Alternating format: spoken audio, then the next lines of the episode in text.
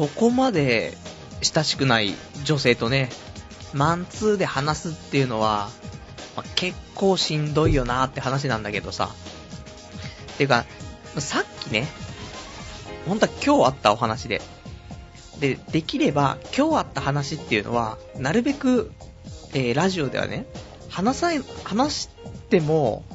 あんまり面白くないことが多いから、やっぱし一日寝かせてさ、それで、翌日にやっぱしこれ面白いかなと思って話すんだったらいいんだけど、うん、今日の今日で話すとね、うん、ちょっと面白くない可能性が高いんであれなんですけど、まあ、さっきね、ちょうど、まあ、仕事終わるのが9時半ぐらい終わるから、で、途中さ、職場から駅まで、えー、帰宅の途中で、まあ、信号待ちにね、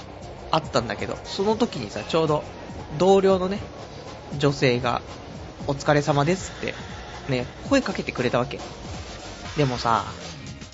その女性と、俺の、えー、家のね、駅っていうのが、まあ、近くて。なので、その会社の最寄りの駅から、自分の帰るね、駅のところまで、ずーっとその子と、マンツーでずーっと喋ってたんだけど、いやーしんどいよねと思って。そんなに親しくはない。まあ、飲みに行ったりとか、そういうなんか集団で飲みに行ったりとかして、あのー、喋ったりとか、あとその子はちょっと FX とかをね、やってるっていうことで、その辺を話したりちょっとするぐらいで、そこまで親しくはないんだけど。ね、そんな、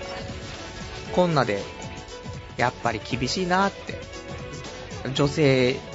苦手だなと思ってね。まあそんなことを思ってしまったね。えー、まあ、今日この頃なんですけど、やっぱり、ね、一日寝かしてね、えー、ちょっと判断を、えー、仰いだ方が良かったんですけどね。えー、じゃあまあそんなんで今日もね、えー、1時間、やっていきたいと思います。童貞ネット、アットネットラジ、パーソナリティパルです。こんばんは。なんかね、もう話すこともないわけよ。その女の子と一緒にいても。まあ一応女の子は、えー、俺よりも年下で、で、えー、結構、まあ、可愛いというところなんですけど、うちの職場でも可愛いクラスで言ったら上位に入ると思うんですけど、ただ、ね、あのもう既婚者ということでね、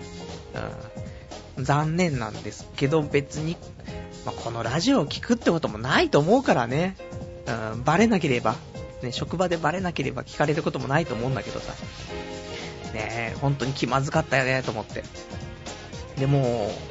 こっちも向こうも、何話したらいいんだろうみたいになってるからさ、もう当たり障りない話、職場の話、仕事の話しつつ、でもネタもなくなり、ね、パルさん、彼女とかいないんですか？みたいな。話になって、いないよ、みたいな。男とさ、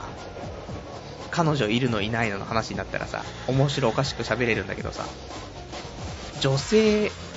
かつ、あまり親しくない人とさ、彼女いるのいないのの話になるとさ、なんかしんどいねと思って。いやー出会いないし、みたいな。普通の話になっちゃうみたいな。もっとギャグを入れろ、ギャグをと思って。で、ね、まずしたら、ヒゲ、ヒゲを剃ったらどうですか？みたいなね、話をされて。待て待てと。ヒゲ剃ったら、ね、チビデブ、メガネ、ハゲ、ヒゲ、ね、のヒゲがなくなっちゃうわけだからね。チャームポイントがなくなっちゃうとさ、どうも俺を認識しづらいじゃん。ゲームセンターとか行ったらさ、ヒゲがあるから俺ってわかるだけであって、ヒゲがない俺がいたら、ゲームセンターとか行って、俺を判別できないからね。あれ似てるけど、みたいな。似てるけどヒゲ生えてないから違うかな、みたいなね。ぐらい、ゲームセンターには俺そっくりなやつがいるからね。そう、アニメイトにいるやつよりも、ゲームセンターにいるやつの方が俺に似てる可能性が高いね。だからね、もうちょっとヒゲは剃れないなとか思うんだけどさ、昔はね、20代の頃は、ヒゲ生やしてたのはさ、やっぱり背もちっちゃいし、ね、まあ、頭がハゲてる、ハゲ上がってきてるから、そこで年取ってる風に見えるようになってきたけど、でも頭がハゲてなかったらさ、まあ、背もちっちゃいし、顔も、そんなおっさんっぽいおっさんの顔ってわけでもないと思うからさ、ねえ。だから、髭を生やさないとその貫禄がね、なくて、もう僕も20後半なんだよと、ね、いうところで髭を生やしてたんだけど、まあ、30になってさ、まあ、そこそこもう、髭を生やさなくても、30歳に見られるのであればね、そろそろ髭は卒業かなとは思うんだけどね。まあ、今の、派遣の仕事でね、髭生やしてて大丈夫だから髭生やしてましたけど、まあそろそろ僕も就職活動、ね、し始める可能性もありますし、そしたら髭はね、剃らなくちゃいけないですからね。まあ、近いうちに髭を剃って、やっぱ女性から見て、ね、髭剃った方がいいんじゃないですかって言われるってことはさ、あんまよろしくないってことなんだよね。そうですよね、と思って。剃ろう。ね、剃ったら、モテるっていうね、ことだと思うんで、ただ、今日、髭剃って、明日会社行ったらね、なんか、言われますから、昨日私が言ったから剃ったんですかつってね。そういうの怖いからね、もうちょっとほとぼりを冷めてからね、半年後ぐらいね、剃ってみようかななんて思うんですけど、まあそんなんで、で、えー、まあたわいもないね、まあそん、このぐらいしかないです。あのもう本当にね、今週は休みの日は、本当に寝、寝て起きて、モンハンして、ご飯食べて、モンハンして寝るっていうね、しかやってないからね。なんか面白いことをね、探しにね、街に出たいなと思ったんだけど、なんかもうそんな気力もね、湧かなくて、やっぱり、ねえ、世の中大変じゃない？で、関東も、まあ、停電とかさ、なんか、どっかお店行ってもね、わざわざその場所のさ、その停電になるエリアとかも調べていくわけじゃないからさ、ちょろっと寄ってみようかなっていうところに行こうと思って行ったら停電だったら嫌だなって思っちゃうとなかなかね、外出れないっていうのあって、じゃあもう家でね、もうゆっくりゴロゴロしながら、ね、モンハンしてるのが一番いいかなと思ってね。まあ、モンハンも、あの、ようやく、えー、集会場のね、えー、クエストは、一応すべて終わりましてね。あとは、村、村のクエストがね、村長クエストが最後の1個残ってるんですけど、なんだっけ、終焉を食らうものっていうね、クエストがあるんですけども、これが何回やってもクリアできないというね。なので、まあ今日もね、このラジオ終わったら、また挑戦しようかなと思ってるんですけど、もし、えー、この、モンハン、モンハンはだってすごい売れてるから、まあ、モンハンあるあるとか言っても、わざわざわざ説明しなくてもね、みんな分かってもらえるとは思うんですけど、まあ、モンハンのね、その、最後の、村長クエストの最後の終焉を食らうものの攻略方法ね、えー、わかる方、ね、実際自分こうやってクリアしたよっていう人ね、えー、お便りいただけたらと思います。別にそれのお便りじゃなくてもね、何でもいいんですけど、一応お便り、えー、お待ちしてますので。で、お便りは、えー、掲示板とメールの方で、えー、お待ちしております。掲示板の方が、えー、童貞ネットとググっていただいて、で、ホームページありますので、そちらの掲示板にある、えー、ラジオ用スレその2というね、えー、ところにお手紙書いていただくか、あとはメール、メールアドレスの方が、radio.doutei.net ラジオアットマーク、童貞 .net こちらまで、えー、お便りお待ちしております。どうしてもね、もうね、十、十数回ね、えー、頑張って、えー、モンハンね、やってるんですけど、全然クリアできなくてね、もう辛くなっちゃってるんで、よかったらね、攻略方法とかね、えー、いただけたらと思います。ちなみに僕はあの、タチをね、タチを使ってるんでね、タチの説明した方がいいのかな？モンハンしてない人はね、まあ、ね、400万本突破してるぐらい売れてるね、人気ゲームソフトですけど、それでもね、やっぱしやってない人いると思うんでね、タチの説明をしないといけないんですけど、あの、長い刀なんですけどね、どうでもいいですね。あの、なので、近距離攻撃をね、ちょっとして、クリアしないといけないんでね。まあ、その辺、タッチ、タッチ、まあいいや。なので、タッチ使ってる人、ね、えー、お便り待ってます。えー、それでは、今日ね、えー、今日はですね、あるんですよ。いろいろと。えっとね、FX、ね、もう俺が FX って言うと悪い予感しかしないっていう人多いと思うんですけど、あの FX、今自分はね、えー、ひまわり証券というね、FX の会社使ってるんですけど、で、このひまわり証券で、システムトレードってのあるんです。で、そのシステムを使ったトレードですよ。取引ですね。で、えっ、ー、と、エコトレっていうのがね、あって。で、これが、その、こういう、ね、為替とかがこういう状態になったら、買って、で、こういう状態になったら売りますみたいなね、そういうシステムがあって。で、もういくつ、何何十個かね、まあ一応組み合わせとかすると何百通りとかあるんだけど、そういうシステムから、その、一番儲かり、儲かるシステムを選んで、で、口座にお金を入れとくと、自動的に売買をしてくれるっていうね、そういうものがありまして。で、ちょっとね、もう自分でやってもさ、どんどんマイナスになるじゃない。だって結局、先週とかもさ、先週、いくらだっけ俺のいくらぐらいになったんだ？全然わからんぞ。マイナス27,300円とかね、先週の放送でマイナスになりましたって話してたんだよね。だからさ、もうセンスないんだよね。なので、もう俺がやっちゃいかんと。ね。もう、全部システムに任せろと。で、そのシステムを導入してみまして、で、残りのお金が5万、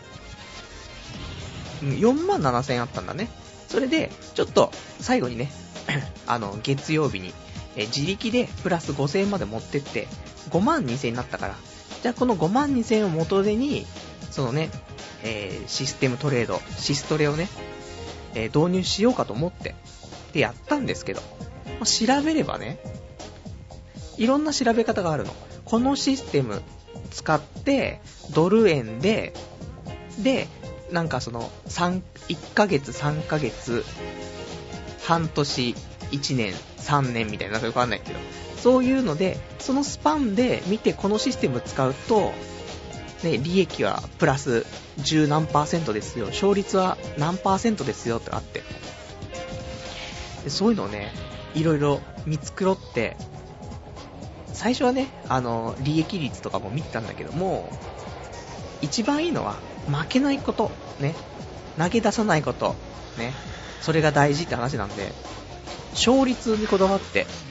勝率100%だったら負けないわけだから、マイナスもないわけだから、ね、1円2円しか増えなくても、本当に1円2円って本当に、あの、為替がね、1円2円とかじゃなくて、普通に俺の持ってるね、5万2千円がね、5万2千1円とかにね、なったとしても、マイナスじゃなければ勝ちだと。なので、まあ、1ヶ月スパンで見る場合の、えー、勝率100%とか、3ヶ月スパンで見て、えー、勝率100%のやつとかね、そういうのを、かなり高確率なね、勝率を持ってるシステムを、えー、導入して、だいたい10個ぐらいのシステムを同時に走らせてね。で、そのタイミング来たら、あのー、どんどん自動で売買してくれますよってやつなんですけど、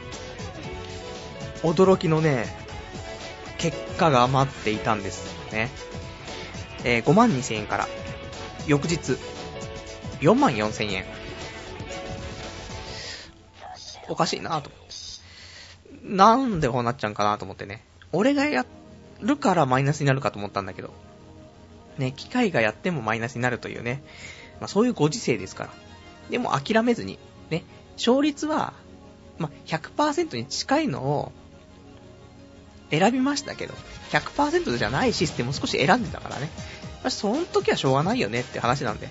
まあ、2、3日すればね、勝率は上がってくるわけだよねと思って。えー、その翌日、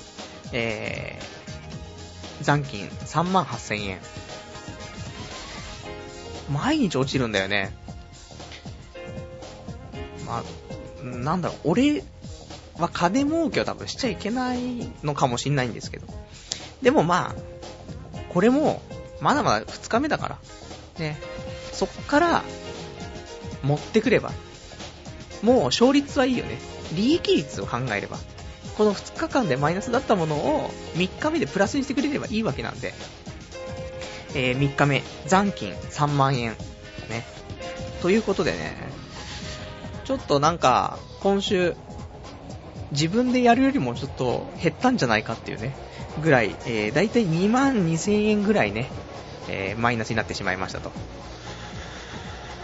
勝率100%とは何だったのかっていうね。まあ、そんなんで、もう、後悔しかないですね。だって、先々週とか、か、始めたのね、もう一回再開してさ。で、だって、口座にまず1万5000円入ってて、その後に、7万円入金してるから8万5千円あったはずなんで、本当は。今3万円しかないからね。何やってんだって、本当に。いかんねえと思って。でもまあ、これでね、えー、また明日から月曜日ですから、また取引がね、できる平日になりますからね。残りのこの3万円でね、なんとかその勝率100%システムでね、なんとか盛り返してほしい。じゃないとね、もうね、もうしんどいよね。5万5千円だからね。風俗何回いけるかと。ね。風俗高いから。デリヘル何回いけるかと。デリヘルもちょっと高いからね。ピンサロ何回いけるかと。ね。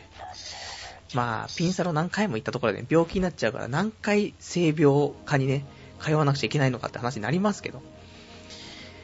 まあ、風俗行きませんけどね。まあ、そのぐらいの損失ですから。まあ、これでなんとかね、せめて、もともとあったね、8万5千円にね、戻ってくれたら嬉しいなっていうね、ところで、まあ、そんなお話ですか、ね。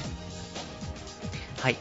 えー、じゃあちょっとお便りもね、いただいてるから、お便り、えー、読んでいきたいと思います。ラジオネーム、スカルプ P さん。今気づいてしまったんですが、パルさんの逆に貼れば勝率100%なんじゃないのかというね、お便りいただきました。ありがとうございます。それだよね。だからもう、俺が、そういう、みんなに提供すればいいんでしょ？私、ね、あの、80何点何円で買いましたと。ね。皆さん、売った方がいいですよってね。そういう情報を公開したら、ね、パルさんのおかげで勝率100%です。ありがとうっつって。で、俺の損した分謝礼でもらえるんじゃないかと。そういうシステムでも、ね、なんでこんなに勝てないんだろうってね。だから向いてないんだよね。向いてない。だからもうね、こういうのやめて、で、まっとうにね、コツコツ稼ぐしかもうないんだよねって思うんだけど、ただその自動売買システムがうまく動けばさ、まあ、セミリタイヤじゃない。もう派遣会社とか行かなくていいじゃない。帰りに、あんまり親しくない女性とばったり会って、そのままずっとマンツーで喋らなくてももういいわけじゃない。そう考えるとさ、やっぱし、ね、夢は捨てられないよねっていうね、ところなんですけど。あとはラジオネーム、羊がいる水族館さん。春節をガンガン見せてやればよかったのに、クソビッチ論とか、オナキン危険説とかっていう、ね、お便りいただきましてありがとうございます。そのね、同僚の女に、俺節を、ガンガンね、いければいいんだけどさ、男の同士だったらいけるよ。多少はね。オナキン危険説も、男同士だったらいけるし、クソビッチ論もいけると思ったんだけど、やっぱさ、で、親しい女性、まあ、いな、あんま、そんないないんですけど、親しい女性だったらまだね、これはいけたと思うんだけど、親しくも、そんなないしね。まあ、難しい話だよねと思って。あと、もうあの、僕、ね、クソビッチ論って書いてあるけど、もう女性の悪口とかも言わないって決めたから。ね。あと、8分ぐらいはね、あの、後半、あの、コーナーがあるからね、えー、女性の悪口言っちゃうとは思うんだけど、基本、女性の悪口言わないようにね、褒めていかないといけませんから。ね、オナキン危険説。オナキ、ね、まあ、結婚してる女の子だからね、旦那さん、ちゃんと、ね、精子毎日出してるって。出さないと危ないよって言ってね、完全にセクハラで訴えられるからね、難しいところだよねと思ってね。じゃあ、そんな感じの、ね、えー、ところで他ね、話したいかななんていうね、お話は、まあ、そうだな、停電。ね、もう今はもうずっと、計画停電、計画停電でさ、みんななんか、落ち着かない感じのね、そんな関東地方ですけども、まあ、昼間にね、停電来るとさ、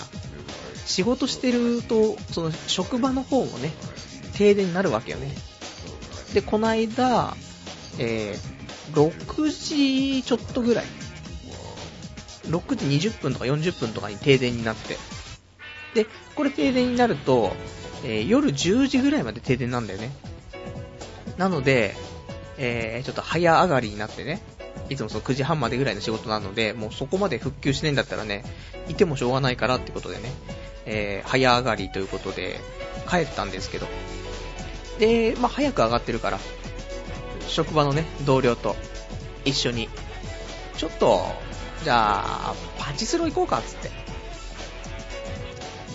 ね、停電で電気ねえって言ってるのにパチスロ行ってね、電気ガンガン使ってるところに行っちゃうというね、このなんか、ねえ、いけませんね。でもいいんです、しょうがないんです。だってもう、早く帰ってもすることないしね。モンハンしかすることないし。ねえ。まあ、いいじゃないっていうことで、ちょっとやってしまいまして、ね。で、えー、ここはね、たまにはプラスになるということで、パチスロはなんだかんだでプラス4500円とね、いうことで、ちょっとだけ FX ね、マイナスを埋めたかなと思ったんですけど、ただ、一緒にいた同僚がね、えー、マイナス2万ちょっとぐらいやられてね、仕事は早上がりで、まあ、派遣ですから僕らは。派遣だから時給制なんでね、早上がりすると、もうその分お給料は少なくなるわけよ。なのに、お給料少なくなって、さらに、2万ちょっと負けてね。だいたい2日分ぐらい、ねえ、のもうだからこれから2日間はただ働きですよ。気持ちね。まあそんな、やっぱしね、ちょっとこういう時にね、パチンコにパチスロに行ったっていうのがね、ちょっと不謹慎で、まあ、マイナスになってもしょうがないかなってところであるかと思うんだけど。ねえ、ちょっと、でも、なんか、どこ行ってもさ、ね、なんか土日は結構、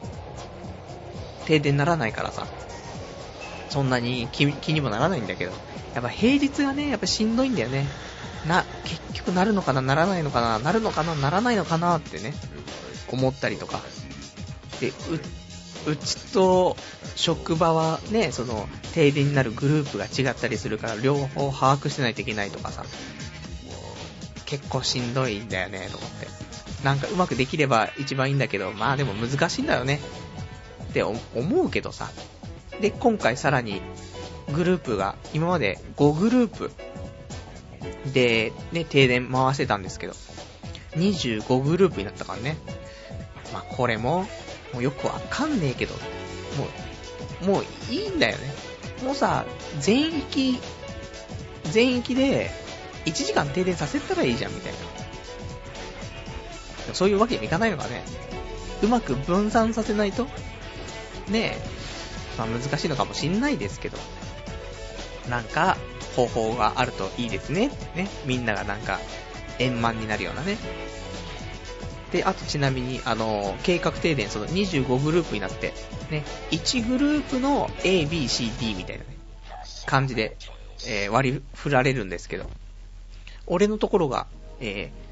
ー、3の B というね、えー、グループで、ちょうど、あの、金八先生のね、今度スペシャルの、えドラマやりますから、ちょうどそこで3年 B 組ということで、覚えやすいですけど、別に、どうでもいいですねっていうね、話かなじゃあ、あと、どうでもいい話しましょうかね。うん。どうでもいい話、えー、セックス、セックスの話をね、最近ちょっとしてなかったから、セックスの話をしたいんですけど、あのまだから、本当に今週何もしてなかったから、何話そうかなって。で、ずっと考えてたら、なんか考えたことばっかりがね、えメモ帳にね、書かれていてね、ちょっと、これを精神科のね、先生に見せたらね、うん、確実にちょっと判定されちゃうようなね、感じになってますけど、セックスをしても、ね、セックスをしてても、してなくても、勝手にね、時間っていうのは過ぎていっちゃうじゃない。だったら、セックスをさ、してた方がよくねっていうね、話なんですけど。多分ね、俺ね、これ周期的にこんな話してると思うんだよね。うん。なんか、若い時間を無駄にするなとかね、だったらセックスしてろみたいな話もあるんですけど。だって、セックスをしててもしてなくても、時間過ぎていくし、勝手に年も取ってっちゃうわけじゃん。だから、例えば俺30だけど、15の頃にセックスしてても、20歳の頃セックスしても、25の時セックスしてても、結局30歳になってるわけだよね。でも、15歳でセックスしてなくて、20歳でセックスしてなくて、25でセックスしてなくて、今ってなっても、結局、セックスしてないんだよね。だったら、セックスしてきた方がいいんじゃないっていう、全く何が言いたいかもわからないですけど、そんな風に感じてね、なので、し、しな、してもしなくてもね、年取っちゃうから。だったら、しとけよっていうね。全然、ね、今日はあの、意味がわからない話しかしないですけど。それとか、かな。ね、もう、あとじゃあもういいです。今日、お便り読んでね、えっ、ー、と、コーナー行って、ね、やっぱ物、あれが悪いじゃん。モノラル放送が悪いんじゃないのいつもステレオだとさ、右と左で、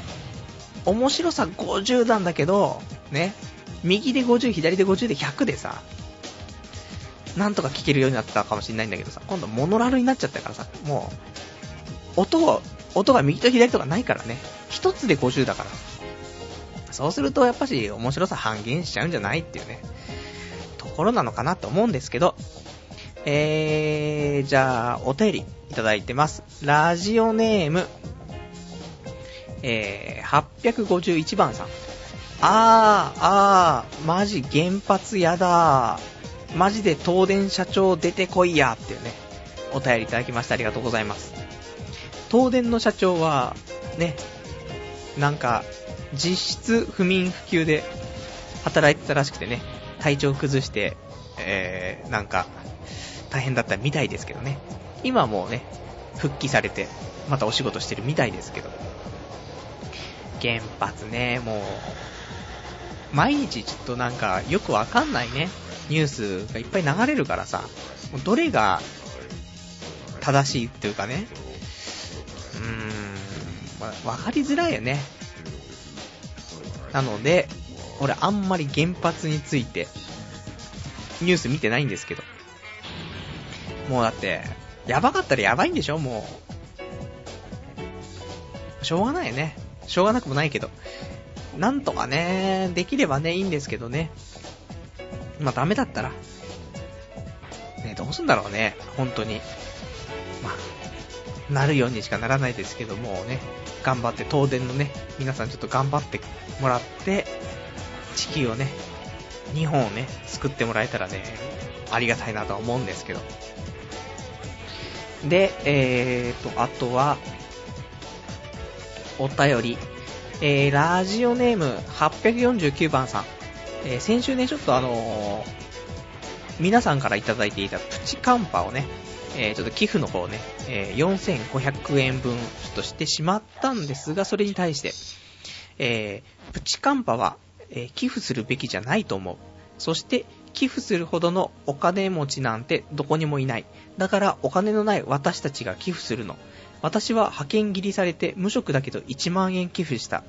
質素なものかも、えー、質素なものしか食べられんくなるけど、寄付ってそんなものよ。私たちは水も電気も清潔もあるじゃんというね、お便りいただきました。ありがとうございます。ね、まあもうちょっとプチカンパーね、寄付してしまいましたからね、今後もらうやつはね、まあすべて、えー、番組にね、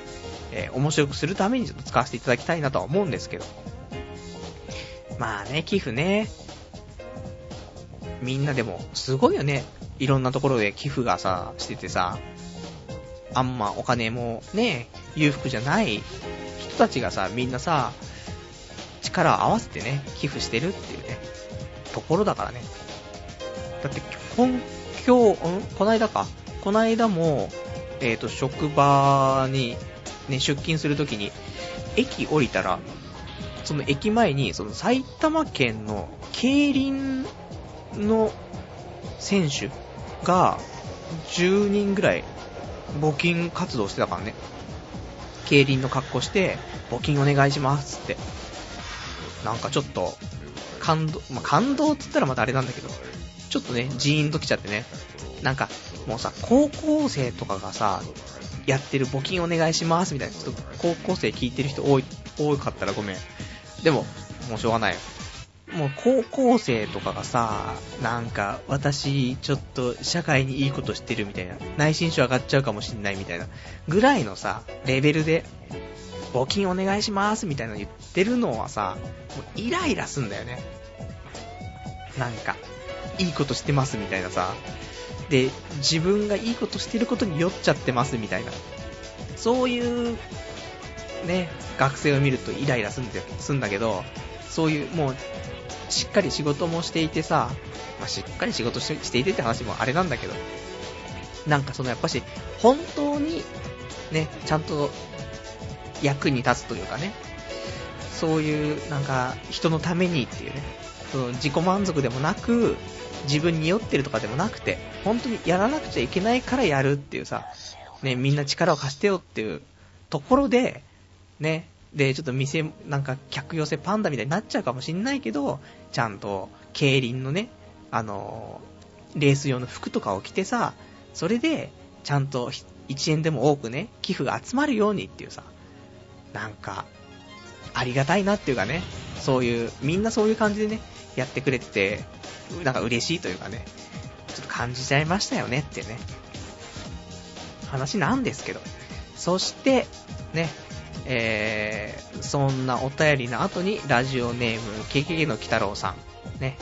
えー、俺のチンコはやっと復活した。ちなみに、パルさんのような血は出なかったというね、お便りいただきました。ありがとうございます。ね。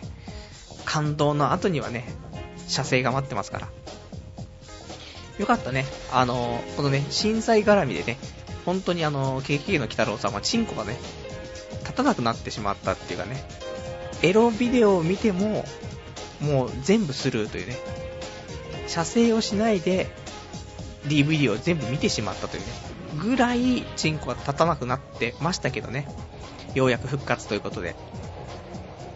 まあ、若い男性はね、なんだかんだ言っても、すぐね、復活しますから、よかったですね、ED じゃなくてね。まあこれからもね、まあチンコ、うまく使ってさ、ね、もう精子出さなくちゃみんな、どんどん。ね、精子出して、もうなんか、外でドンって、うるさかったか？すいません。じゃあ、まあ、そんなんでね、まあ、関係ないですけど。ね、まあ、どんどん精子を出してもらって、ね、経済をね、良くしていきたいと。思うんですけど、もう、今日はよくわかんねえ感じになってるんです。そしてさっきちょっと外でドンって音鳴ったのがちょっとね、ブルっちゃってるんですけど。じゃあ、えーと、もうコーナーね、コーナー行きましょう。えーとね、もうね、ちょっと女性のね、あの、悪口言いたくないんで、えー、コーナー行きます。えー、コーナー、女性解体新書のコーナーです。あのー、まあ、女性ね、まあ、とても女性というのは美しくて優しくてね、とてもいいものなんですけど、もうそれ分かってる中で、そこからね、えー、やっぱりでも嫌な部分っていうのはね、見え、見え隠れしますから、そこの嫌な部分をね、えー、ちょっとね、つついてやろうじゃねえかというね、コーナーなんですけど、あの趣味がね、趣味が旅行っていう女。マジでイラッとするわっていうね。っていうのが、えー、本日のね、女性解体新書のテーマなんですけども、なんだろうね、あのー、趣味が旅行。うん、イラッとすんだよね。男で趣味が旅行ってなかなかいないじゃん。まあ、いるけど、でもなんか、その土地が好きだったりとか、ね、昔なんかよく沖縄に行ってるとか、よくなんか休みになると沖縄行っちゃうみたいなさ、えー、友人いましたけど、まあ、それはいいよ。一つのところで、なんか、ね、目的があったりとかしていってさ、なんかそうじゃなくてさ、なんかいろんな観光地に行きたいとかさ、めんどくせえやつだなと思って。ねえ。別にさ、観光とかさ、したくないじゃん。まあ、したくないじゃんっていうのは、まあ、完全に引きこもりの発言なんですけど、旅行行ってさ、何が一番楽しみってさ、まあ、ご飯と温泉ぐらいなもんじゃん。って、俺はそう思うんだけど。観光はさ、まあ、一箇所二箇所でいいじゃない？本来ね。そこの、なんか、ね、有名なスポットにさ、行けばさ、いいだけでさ、あとはさ、旅館でさ、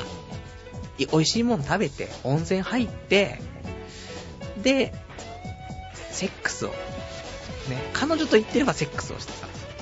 で、温泉入って、で、またセックスしてみたいな。で、朝ごはん食べてセックスしてみたいなさ、セックス三昧が素晴らしいわけじゃん、本当は。違いますけど。あのー、ご飯と温泉ぐらいが一番よいいわけなのにさ、どうも女がね、旅行に行くとね、観光なんだよね。温泉に行こうっていうよりも観光に行こうなんだよね。だからなんかもうその観光マップみたいなのにさ、もうチェックしまくってさ、一日にさ、もう数箇所でね、下手すりゃ10、10箇所とかさ、回ったりするわけでしょ。もう疲れるわ。あ、まあ、足が痛いよね。自転車とかね、そういうの調達してくれてるんだったらいいんだけど、そういうわけでもないしさ、めんどくせえな。そんな観光したくもねえだろって。そんなお前歴史の勉強とか好きじゃなかっただろみたいなさ。でも旅行行ったら観光したいしみたいな。めんどくせえやつだなと思って。ま、そんなのが、ね、そんな女が嫌です。皆さんはどうですか？ね。えー、あとは、ちょっと今日はね、もう一個、えー、テーマがあってですね。えー、一人称、ね、自分のことを、あたしっていう女、イラッとするわって話なんですけど。そのさ、自分のことを、あたしっていうのはまあ、大体、ね、そういうやつが聴いてる音楽は椎名林檎か愛子なんですけど、あたしって言ってる、あたし可愛いみたいな。あたしじゃなくて私だからねってね。分かってないね。女は。あたしって言ってる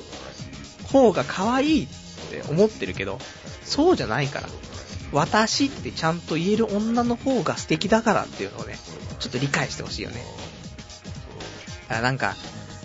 ね例えばさ、男とかもさ、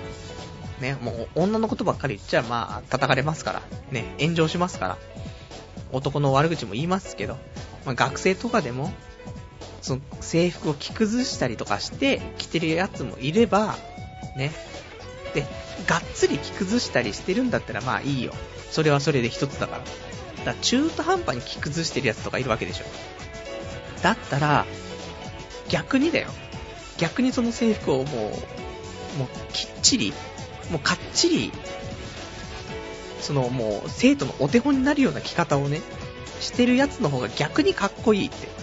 あるじゃない。それと一緒で、あたしって言ってるのは、もう本当にその中途半端な服装してるやつと一緒ね。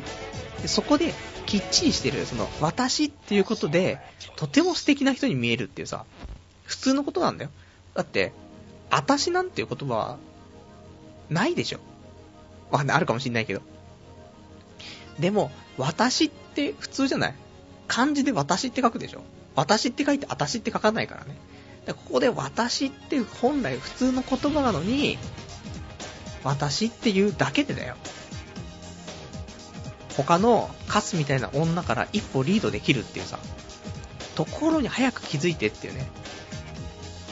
でもダメなんだろうな。あの、女のスイーツ脳になっちゃうと、もう、愛子が私って言ってるから私も私って言い始めますみたいな、なっちゃうんだと思うんだけど。どうも理解できないね。っていう話。イライラしちゃうわっていうね。じゃあ、まあ、そんなん、もう、ね、話で、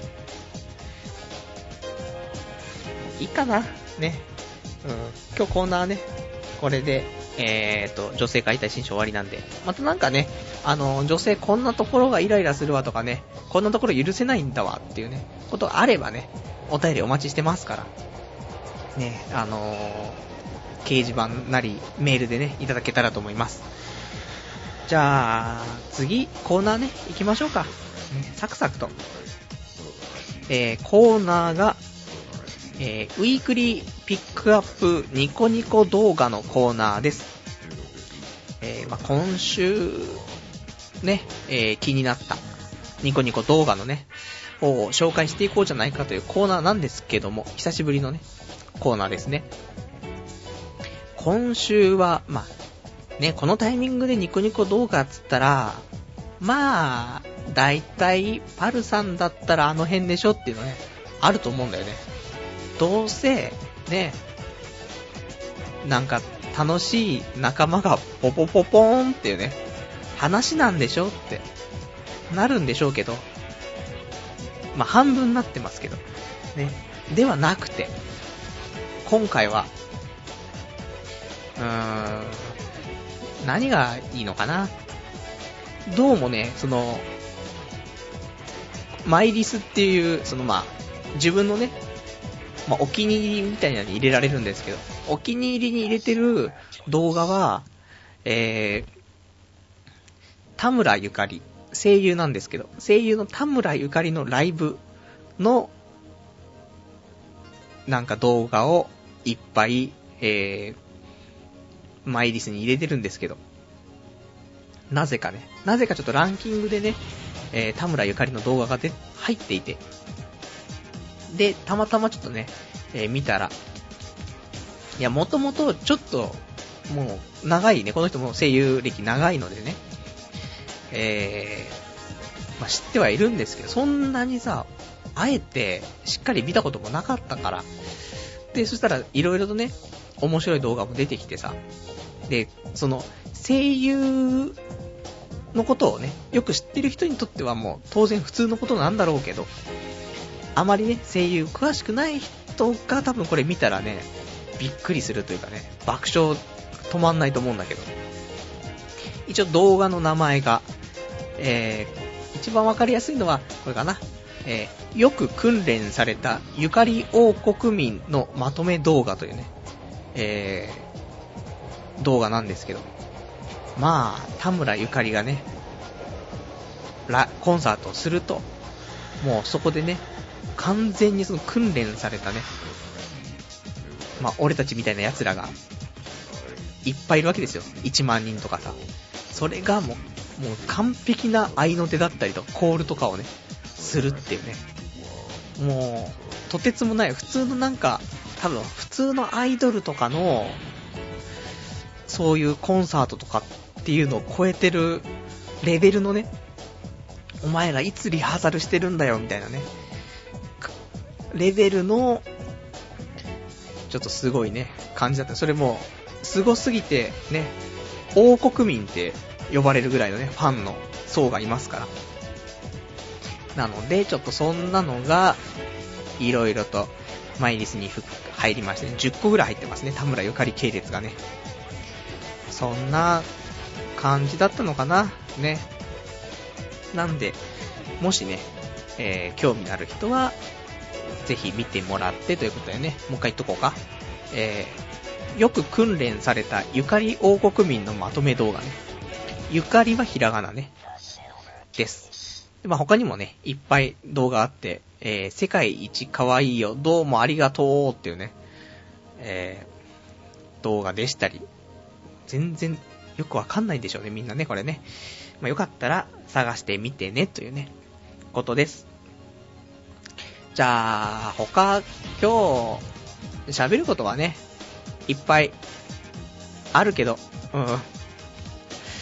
まあいいです。はい。じゃあ、お便りいただいてるからね、お便り読んでいきたいと思います。えー、もぬけのからのお尻の穴さん。パルさんこんばんは。今から生で聞きます。なんだか意味のわからない放送になってるって、クオリティが低いかもって、まさか昨日オナニーしてしまったんじゃないですか。途中からなんで空気読めてなかったらすいませんというね、お便りいただきましてありがとうございます。やっぱ前日にオナニーしちゃうのダメですね。ほんと。図星ですよ。やっぱね、こやっぱオナニーし、多分、オナニーしてなかったら、今日の帰りも、ね、同僚の女と、多分楽しく喋れてたと思うんだよね。でもこれオナニー昨日しちゃったんだよね。おととい、オナニーしなかったからさ、昨日したくなっちゃったんだよね、と思って。2日は無理だよ。我慢できないよ。だからやっぱり、ちゃんと金曜日にオナニーはして、土曜日はしないで、このラジオに臨むっていうね、ローテーションちゃんと組まないと。ね、こうやって大惨事になりますから、久しぶりにね、まあ、実際、聞き直すと、そうでもなかったりすることが多いですけど、ね。って思ってはいるんですけど、実際自分でね、やりながら、もう今日は反省会だなっていうね、えー、感じになってますが、ね、やりますよ、まだね。えー、じゃあ、もう今日ね、えー、お別れのコーナー、しましょうね。えー、読めなかったね、ちょっとお便りとか、喋りたかったことをね、つらつらと、えー、やっていこうじゃないかというね、コーナーです。今日ね、やっぱし面白いことがね、あんまない週は、こうなっちゃうのかな。ね。いろいろと考えたことあるから、じゃあ考えたことをね、つらつら喋ってくけどさ。えー、まず一つ目。今ね、あの、俺30歳ですけど、これから、30歳になってこれからね、世に、まあ、名を轟かすとかいうかね、世に出ていくっていうのはね、もう無理なんじゃないかなと思って。そんなことをね、ちょっと思ってしまい、ちょっとね、やっぱり現実的にね、考えると、もう、家業を継ぐしかないのかなと思って。で、えー、職業訓練でね、うん、その家業を継ぐための資格とかがあるのでね、その資格とか取れないかなと思って、ちょっとググってしまいましたというね、ことですかね。もうね、もう現実的に考えてさ、もう無理だもんね。30歳超えて、これからなんか名を残そうって言ってもさ、まあ、仕事だったらまだわかるビジネス。で、これからちょっと富を築いてとかだったらまださ、頑張りようでなんとかなるけどさ、それ以外で、なんか、エンターテイメントな感じでさ、名を轟かすってのはもう無理じゃん、変な話ね。そう考えるとさ、もう普通に家業を継ぐとか、あとなんかもう本当に資格、あんま好きじゃないんだけど、その、ま、こういうのやりたいからっていうのがあれば、それの資格を取るとかさ。あとは、もうお金を貯めて、コンビニとかさ、なんかそういうフランチャイズに加盟して店長やるとかね、もうそんなんしかもうね、ないよなぁと思って、現実的だなぁと思って。まあ、しょうがない。30歳になるとね、そういうちょっと、ほ、ねえ高校生とか、だから学生とかで将来っていうとさ、もう少し夢のある将来をさ、いろいろと考えたりとか調べたりすると思うけど、もう本当に30歳超えるともうリアルにさ、多分だって、社会に出て仕事して、会社員が向いてないんだもん。すごくわかってるから、そうするとね、今言ったような感じしかもう残ってないよねと思って。なので、ね、そんなのを考えてしまうよねっていうところだったりですとか、あとは、えー、女の話が、えー、あるかな。えー、思ったことが、女、ね、女のその最低条件っていうか、はやっぱしね、好みの顔っていうのが女性を選ぶ最低条件じゃないかなと思って。顔じゃないよ、心だよとかね、言う人もいるけど、でもさ、と思って。例えばだけど、一緒にね、ベッドで寝てて、で、別にそういう、エロいこととかそういうのも別、もう全然関係なくだよ。一緒に、ベッドで寝てて、で、その子が、スースー眠ってるとすんじゃん。で、そこで、ふとね、俺が隣で、その子の顔を見たときに、もう、許せないさ、顔だったら許せないじゃん。ただここでさ、好みの顔だったら、許せるわけ、許せるっていうか、むしろ、なんだろう、いいじゃん。いい、プラスになるわけじゃん。で、これがさ、毎日同じベッドでさ、毎日同じ顔を見るってなるとさ、それはどんどん、マイナスなものを見てたらどんどんマイナスが蓄積するしさ。で、別に、まあ、体型とかも多少あるけどさ、布団かぶっちゃってれば、ほんとに顔しか見えないわけだからさ。だからもう、体型とか性格とかよりも、毎日そうやって一緒にね、寝て横にいてさ、で、ふと見た時にさ、やっぱ多少なりとも好みの顔じゃないと、うーん、辛いよねって思ったんですというね、お話。あとは、ね、あとなんだろうね。えー、あとは、えー、実質、あの、あれですね、あの、名ばかり代表取締役をやっていたね、えー、会社があるんですけども、まあ、この会社でね、えー、通信販売、ネットの通販サイトをね、やっていったんですが、えー、3月の25日をもちましてね、えー、閉店という形で、まあ、僕も抜けますしね、僕もその会社から抜けまして、で、一緒にやっていたね、えー、人間が、あの、引き継ぐって話になりましてね。で、この通販サイトもね、一旦ちょっとね、えー、閉鎖ということで。意外とね、頑張ってたんだけどね、っていうね。こういうこともさ、やっぱし、なんていうの、多少、その20代後半からね、えー、まあ、ある意味ちゃんと独立をしてね、で頑張っていて、結局うまくいかなかったと。そういう経緯もあるからさ、やっぱり、ね、えー、最近は現実的なね、将来をね、ちょっと考えちゃうよねっていうところもあるのかななんて思うんですけどね。あとは、なんだろう。もうね、やっぱし、いろいろ考えるとね、えー、なんかネガティブなね、話とか多くなりますけど、人間さ、自信を持ちなさいと。ね。自信がない人は魅力的じゃないよとかね。自信持ってないと女の子にモテないとかね。いっぱいありますけど。でも自信ってなかなか持てないじゃんっていうね。話をしてもいいかしらっていうね。えー、ところなんですけど、あの、やっぱさ、勉強も運動も結局、大体ね、中途半端でしょみんな。自信も持てない人間っていうのはさ。で、やっぱし明確に人より優れているものっていうのがなかなかないんだよね。ない状態で大人になってきちゃって。だからやっぱしね、自信がないと思うんだけど。なんかそういう人より優れてるもの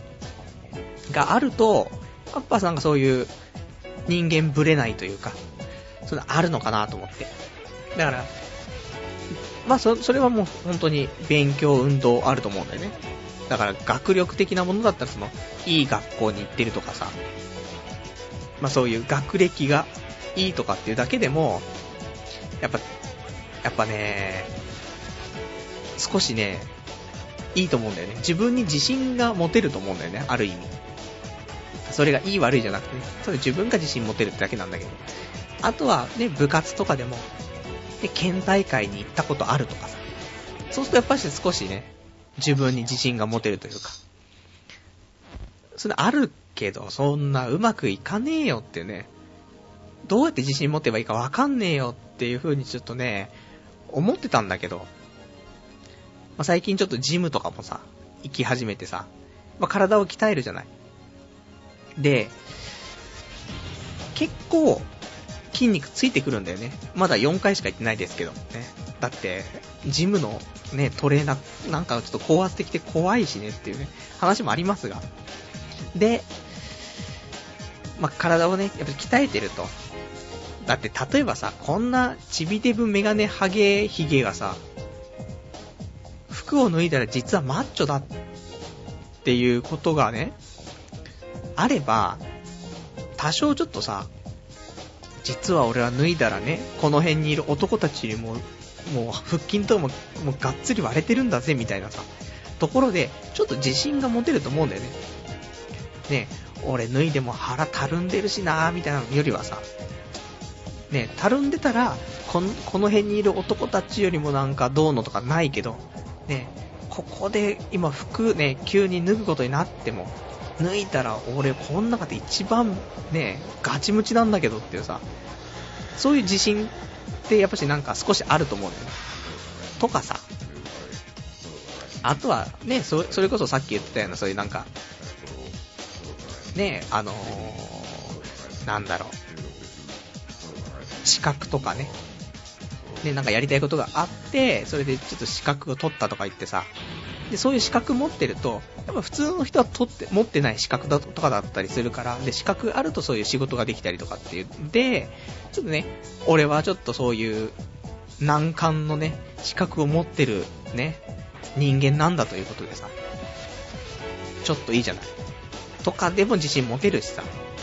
あと、チンコでかいとか。ねチンコでかいと自信持てるじゃん。ねチンコでかいやつずぶといやらしいからね。だってそうだよ、だって。チンコちっちゃいと、なんか俺今急にズボン脱ぐことになった時に、この中で一番ちっちゃいんだろうなと思ってビクビクして生きている感じになると思うけど、チンコでかかったらさ、むしろ早くズボン脱ぐ環境になれってみんななるわけじゃん。ね。早くっつって。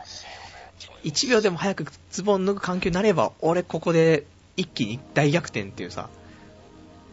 話だからね。だからまあ、チンコでかいとかいろいろありますけど、そういうね、ちょっと人よりも、人よりもっていう、まあ、その、どの範疇までっていうのはありますけど、まあ普通に、今よく行ってる場所とか、まだ学校とか、職場とか、で、その中で、その中でも、なんか、その中の人間の中で、一つ、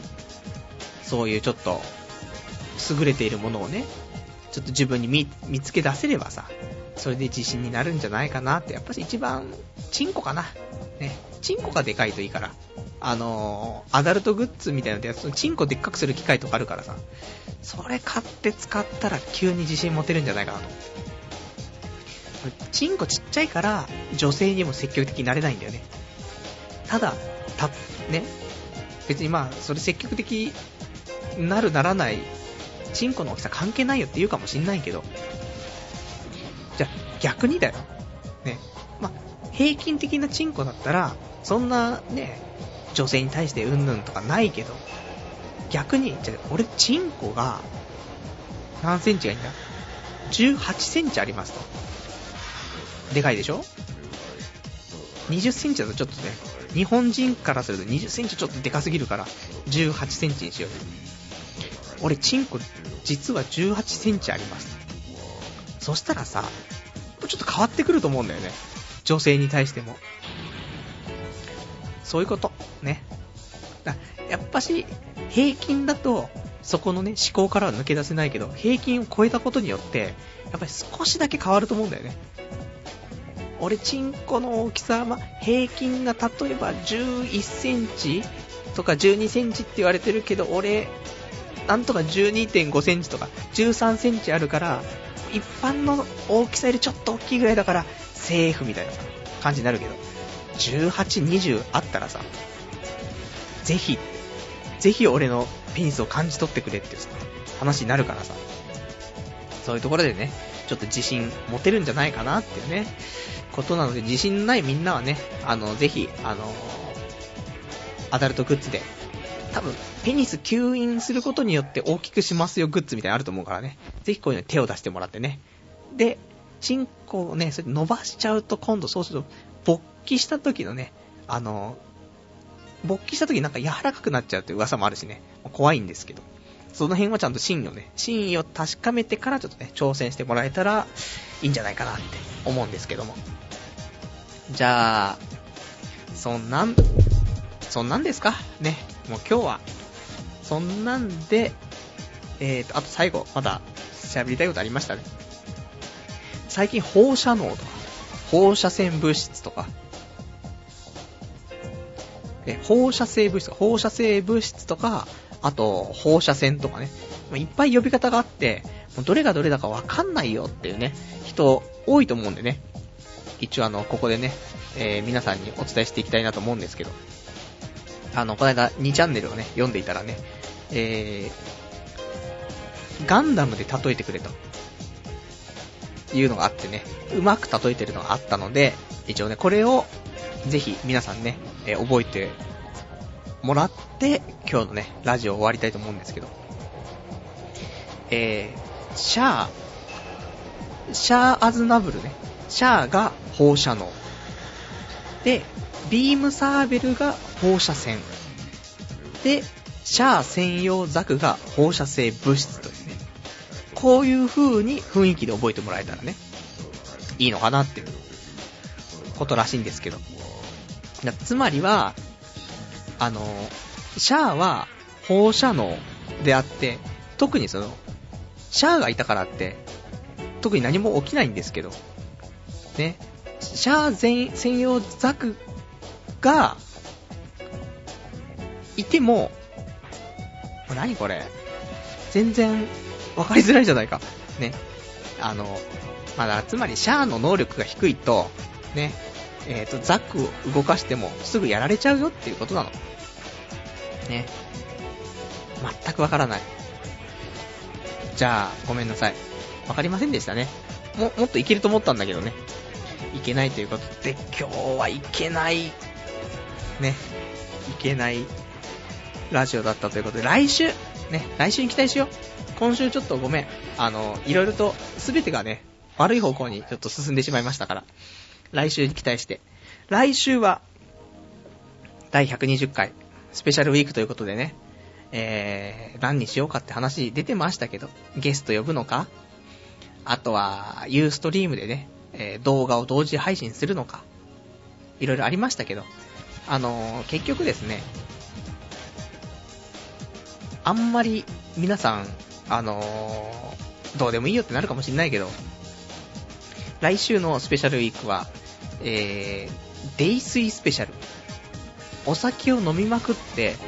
俺が酔っ払った状態で、ラジオをするというね、えー、形を取ろうかなと。っていうのも、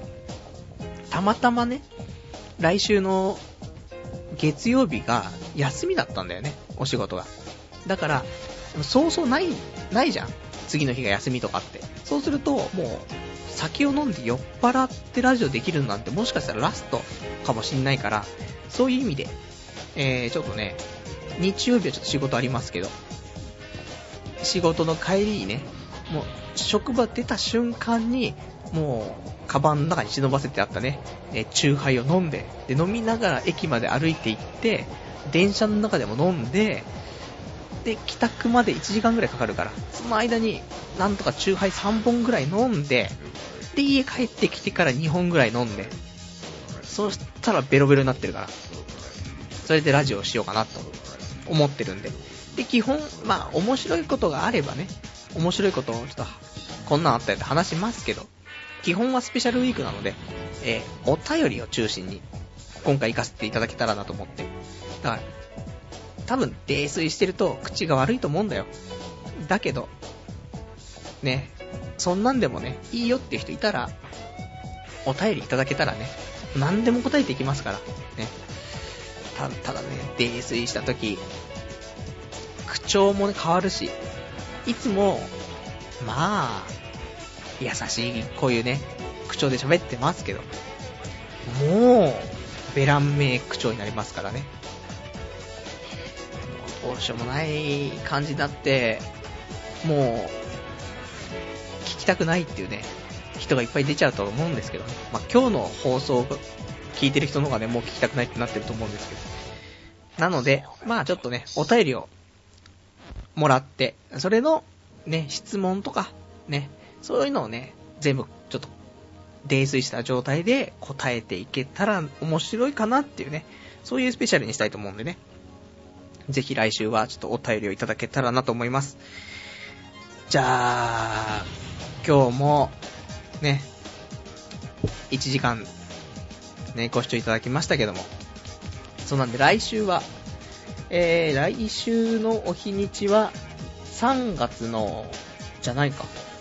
4月なんですね。早っ。えー、4月の3日の日曜日、ね、また23時からやっていきたいと思います。仕事終わって1時間ちょっとぐらいでね、なんとか酒飲みまくって酔っ払えるのかってちょっと不安ですけどね。はい。じゃあ、そんなんでね、えー、ちょっとお便りもね、いただいてるんですけど、ね。もうこの辺で、ね、もうなんか、逆に今日もう下手に手出すとね、また大惨事になりそうな気がするんでね、えー今日この辺でということで、えー本日もね、えー1時間ご視聴いただきましてありがとうございました。じゃあ、また、来週お会いいたしましょう。さよなら